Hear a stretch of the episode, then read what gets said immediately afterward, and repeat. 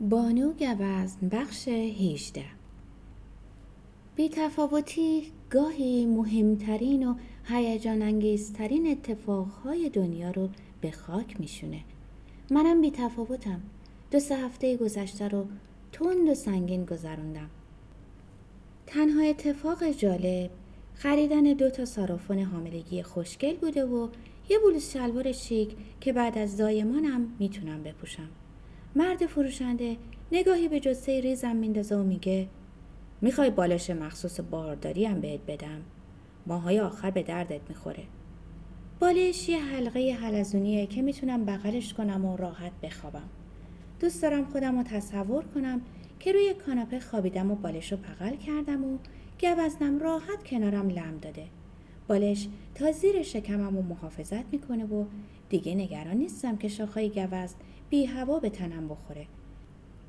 امیرعلی از خپرود بیرونم میاره و به مرد میگه نه ممنون آقا همین لباسا کافیه. اخ می‌کنم و کاور بالش رو می‌ذارم روی میز. لباسا اما قشنگن. یکیشون جینه و یکی دیگه یه دست سفید. می‌تونم برای عید مومو کوتاه کنم که شیکتر بشه. هیچ وقت فکر نمی کردم روزی آرزوی رنگ مو به دلم بمونه. به خونه که می‌رسیم لباسا رو بلا فاصله روی تخت پهن می‌کنم و خوشحال نگاهشون می‌کنم. امیرعلی لبخندی می‌زنه و میگه خوب خرج گذاشتی رو دستم. یکیش کافی نبود. شروع بیتفاوتیم. از همین سوال امیرعلیه. خروج حرفاشو از گوش دیگرم کاملا احساس می‌کنم. مهم گوزنه که سعی می‌کنه گوشه لباس ها رو بجوه و تقریبا موفقم میشه. توی مطب دکترم بیتفاوتم.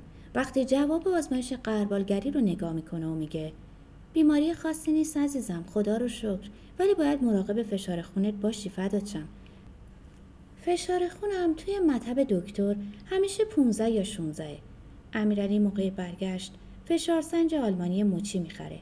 فروشنده توضیح داده براش که چطوری صاف بشینم و دستم و در امتداد قلبم بالا بیارم و فشار سنج و دور مچم ببندم.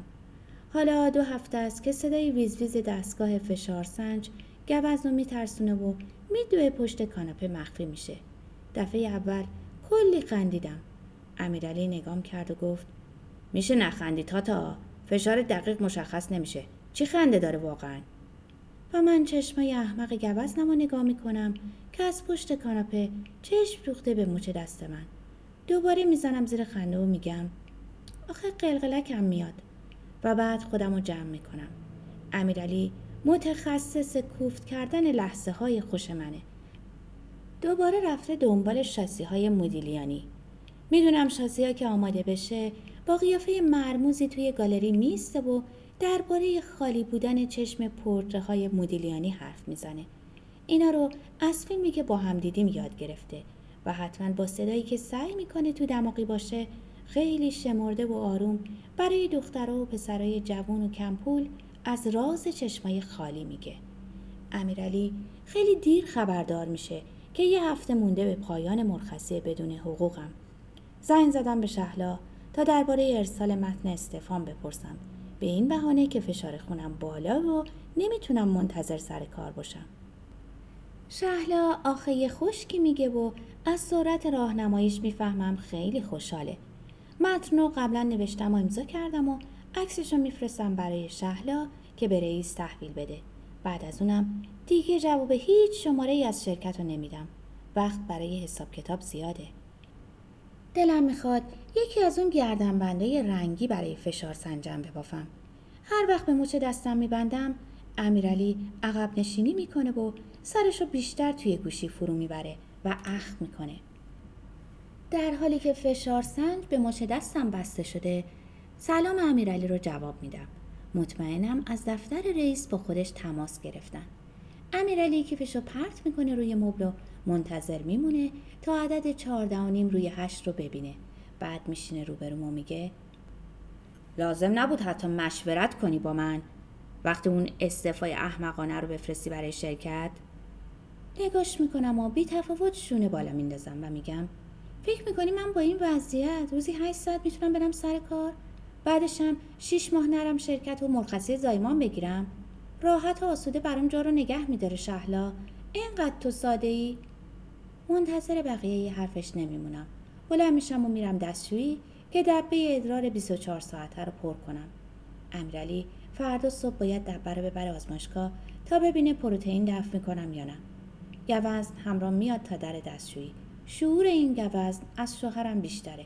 کاش می‌تونستم هفته صبح بیدارش کنم و دبه رو به شاخش آویزون کنم. بفرستمش آزمایشگاه.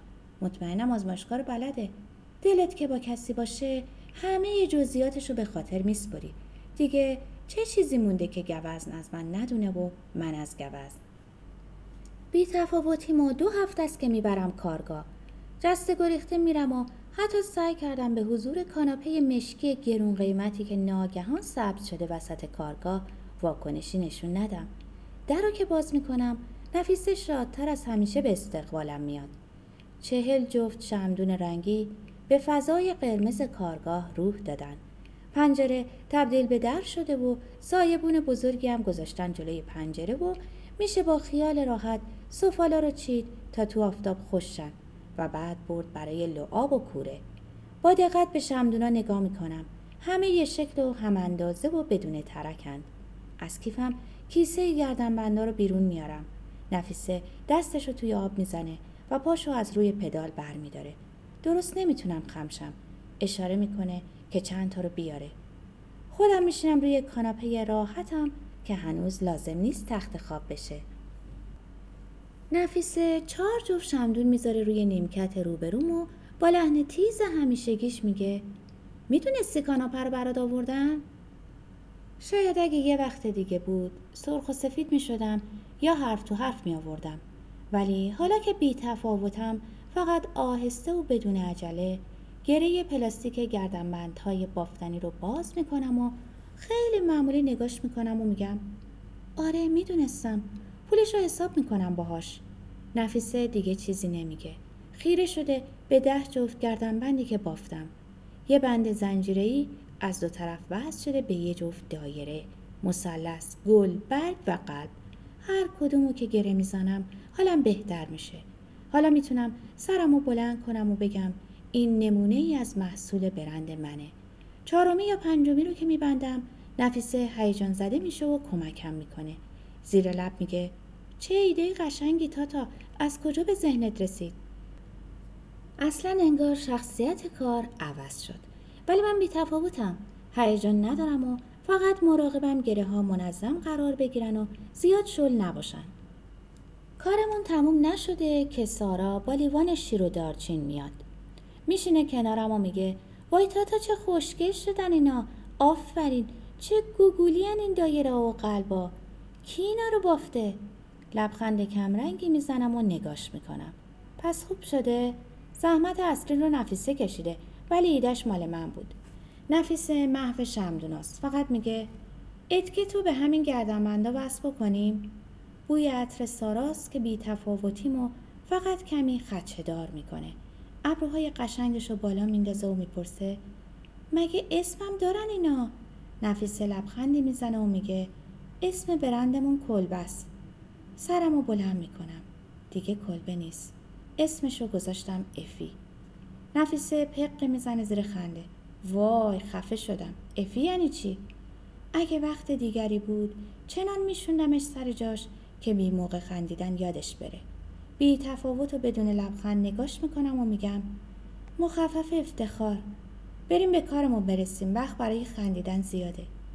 هر دو خودشون رو جمع جور می‌کنن و سارا همونطور دوست داشتنی و مهربون میگه آخ چند روز یادم میره جایزت رو بیارم. از صورت خوشرنگش همیشه خوشم میاد. در هر شرایطی آرایشی ملایم و تازه داره.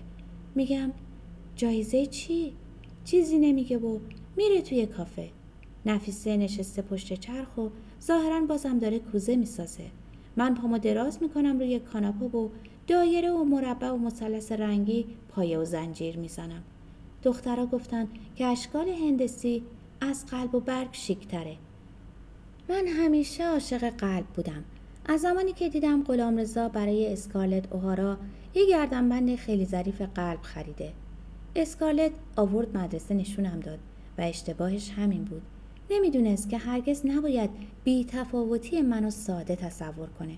همون روز از مدرسه که برگشتم نصف آش رشته رو که مادرم برای نهار گذاشته بود گرم کردم و توی کاسه ریختم. نعناداغ و پیازداغ پروپیمونی روی آش ریختم. رفتم طبقه بالا و زن غلامرضا که اومد آش رو بهش دادم و لبخند زدم. اصلا نمی‌تونست احساس پیروزیش رو پنهان کنه. لبخندی زد و گفت دست شما درد نکنه بیا تو. شونه بالا انداختم و با خنده گفتم بیشتر آوردم که دوست جدید شوهرتم اگه اومد مزه کنه. یه لحظه خشکش زد و سعی کرد خودش رو جمع جور کنه. اونم لبخندی زد و گفت دوستای آقا غلام که زیاد نمیان اینجا. قش کردم از خنده و پامو گذاشتم رو پله و گفتم این یکی فرق می‌کنه. تا شب قند توی دلم آب می‌شد. وقتی به زن غلام رضا فکر می‌کردم. چند روز بعد بود که صدای قشقرق از طبقه بالا اومد.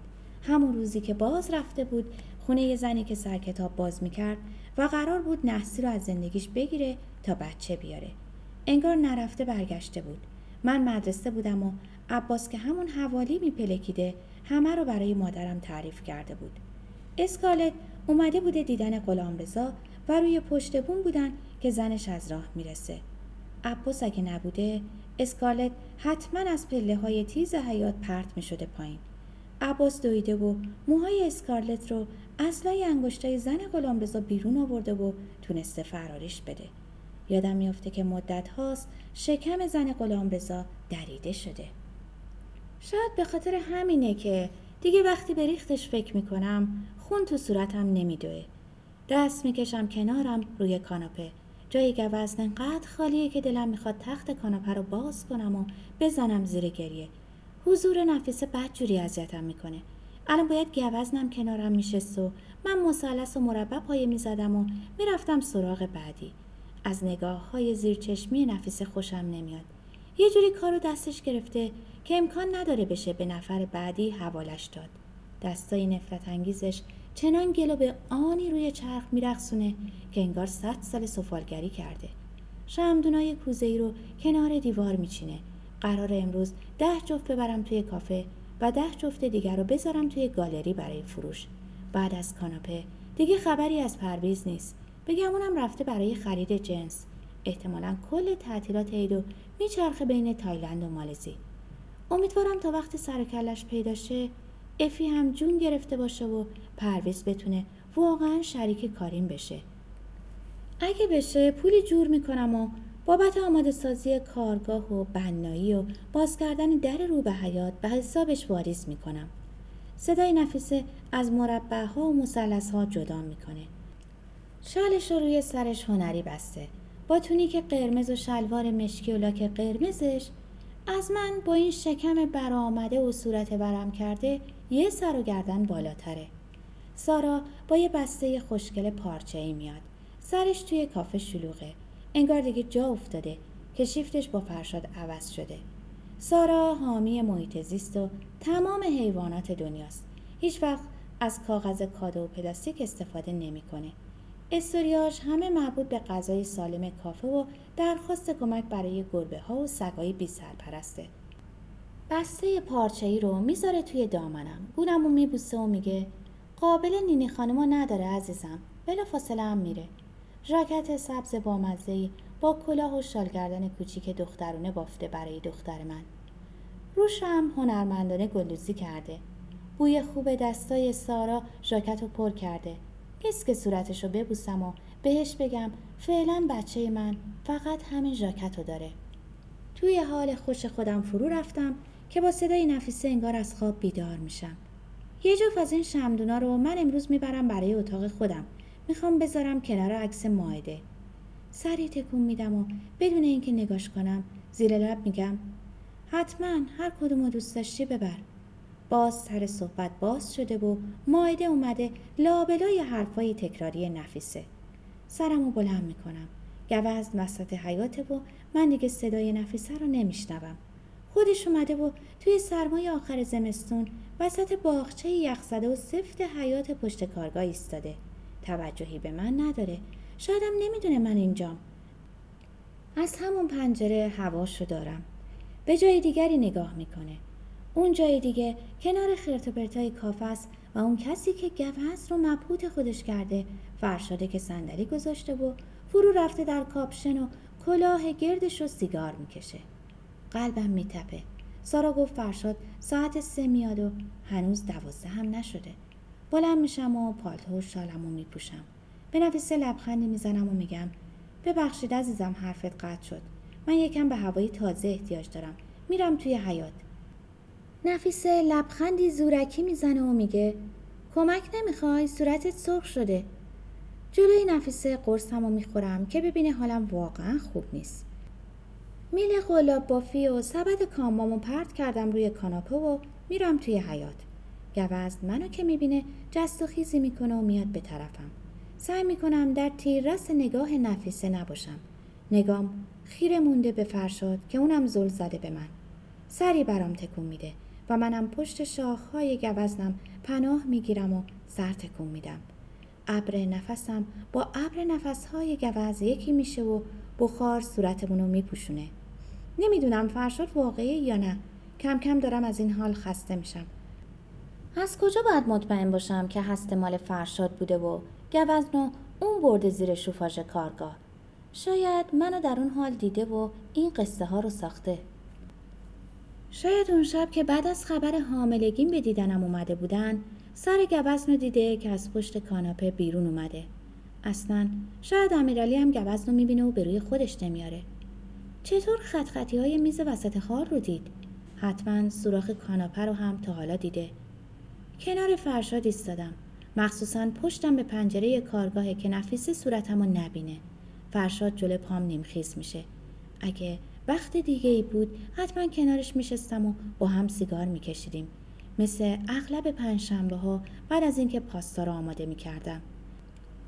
به فرشاد نگاه می‌کنم. دلم می‌خواد به کلاش دست بزنم تا مطمئن بشم واقعیه. فرشاد جوانتر از وقتیه که اومد خونم. موی شقیقش جوگندمی نیست اما زیر چشماش حلقه ای سیاهه. بوی سیگارش هم عادی نیست. دو قدم عقب میرم. از پشت فلاسک بزرگ آبجوش و خرتپرتای دیگه دختر لاغری با کلاه بافتنی و موی بلند سیاه بیرون میاد. دختر نمی‌تونه بیسته و همونجا کنار صندلی فرشاد میشینه. بینی و چونش شبیه نفیس است. خیلی لاغرتر از عکسیه که چند بار توی کیف پول نفیسه دیدم. و البته پژمرده تر و خاکستری تر قلبم میتپه. این فرشاد منو درست نمی‌شناسه. به مایده نگاه می‌کنم و میگم نفیسه توی کارگاهه. می‌خوای ببینیش؟ دختر به زور نگاه می‌کنه و پق می‌زنه زیر خنده. نفیسه کدوم خریه؟ ازش متنفرم. بانو که چکمش به پای فرشاد می‌زنه و سیگارش رو می‌گیره. به فرشاد نگاه می‌کنم که پلکاش رو هم افتاده. حتی متوجه نشده که من کنارش ایستادم. فقط سرش رو بالا می‌گیره و نگاه می‌کنه. انگار منو خوب نمی‌شناسه. مایده چنباتمه می‌زنه کنار صندلی.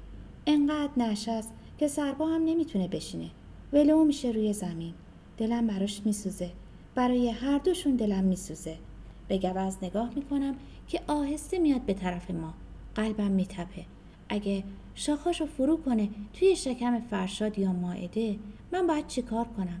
هیچ کدومشون تاریک نیستن پس ذهن من. می‌تونم حدس بزنم که با این حال ماعده به راحتی ممکنه به آجر یا برآمدگی دیوار بخوره و همونجا بمیره. فرشاد با چشمای دور و بیحالش حتی ماعده را هم درست نمی‌شناسه. هر دو رقت و ناتوانند. انقدر ناتوان که گوز سرش رو خم می‌کنه. با نوک شاخش فرشاد و بلند می‌کنه و بدون کمک کسی میشوندش روی پشتش. فرشاد خم میشه و گردن گوز رو می‌گیره و به آنی جست می‌زنه و از دیوار کوتاه پشتی میپره و با هم دور میشن. روی صندلی میشینم. گوز اصلا به من توجهی نکرد. انگار مال من نیست. من هسته اشتباهی رو برداشتم. یکی از همین روزا گوز با فرشاد میره و من میمونم و امیرعلی و یه دختر بچه که هیچ گوزنی رو نمی‌شناسه. موهای ماعده رو می‌گیرم و بلندش می‌کنم. مثل پر کاهه زشت و زرد و بیارزه. یه دختر بدبخت چل کیلویی بلای جون هزار نفر شده. با صدای تو دماغی می‌پرسه فرشاد کجاست؟ سردمه. بلند میشم. مایده رو حل میدم. تلو تلو می‌خوره و سرش می‌خوره به گوشه میزی که روش فلاسک بزرگ چایی رو گذاشتن. انگار آماده مردنه. بلا فاصله روی زمین میافته و سرش کج میشه. به کارگاه نگاه می‌کنم. نفیس پشت پنجره است و برام دست تکون میده. امیرعلی کنارش ایستاده. هر دو میخندن. انگار کشتن ماعده مسخره بوده. نمیشه تشخیص داد چی میگن. روی صندلی میشینم. ماعده افتاده پایین پای من. مشکل کرده به سگک چکمم. دونه های برف میباره روی صورتم. حتما کسی ماعده رو اینجا می‌بینه. بلند میشم و با پام هلش میدم زیر میز. خودم تعادلم از دست میدم و میافتم. میون زمین و آسمون دلم می‌خواد گوز نگه هم داره. صورتم میسوزه. صدای آمبولانس رو میشنوم. امیرعلی دستم رو گرفته و روی گونش گذاشته. دختر بچه توی شکمم لگت می‌زنه. دستامونو می‌ذارم همونجا که ریز ریز تکون می‌خوره. امیرعلی می‌زنه زیر گریه. الهی من برای هر دوتون بمیرم بابا جون.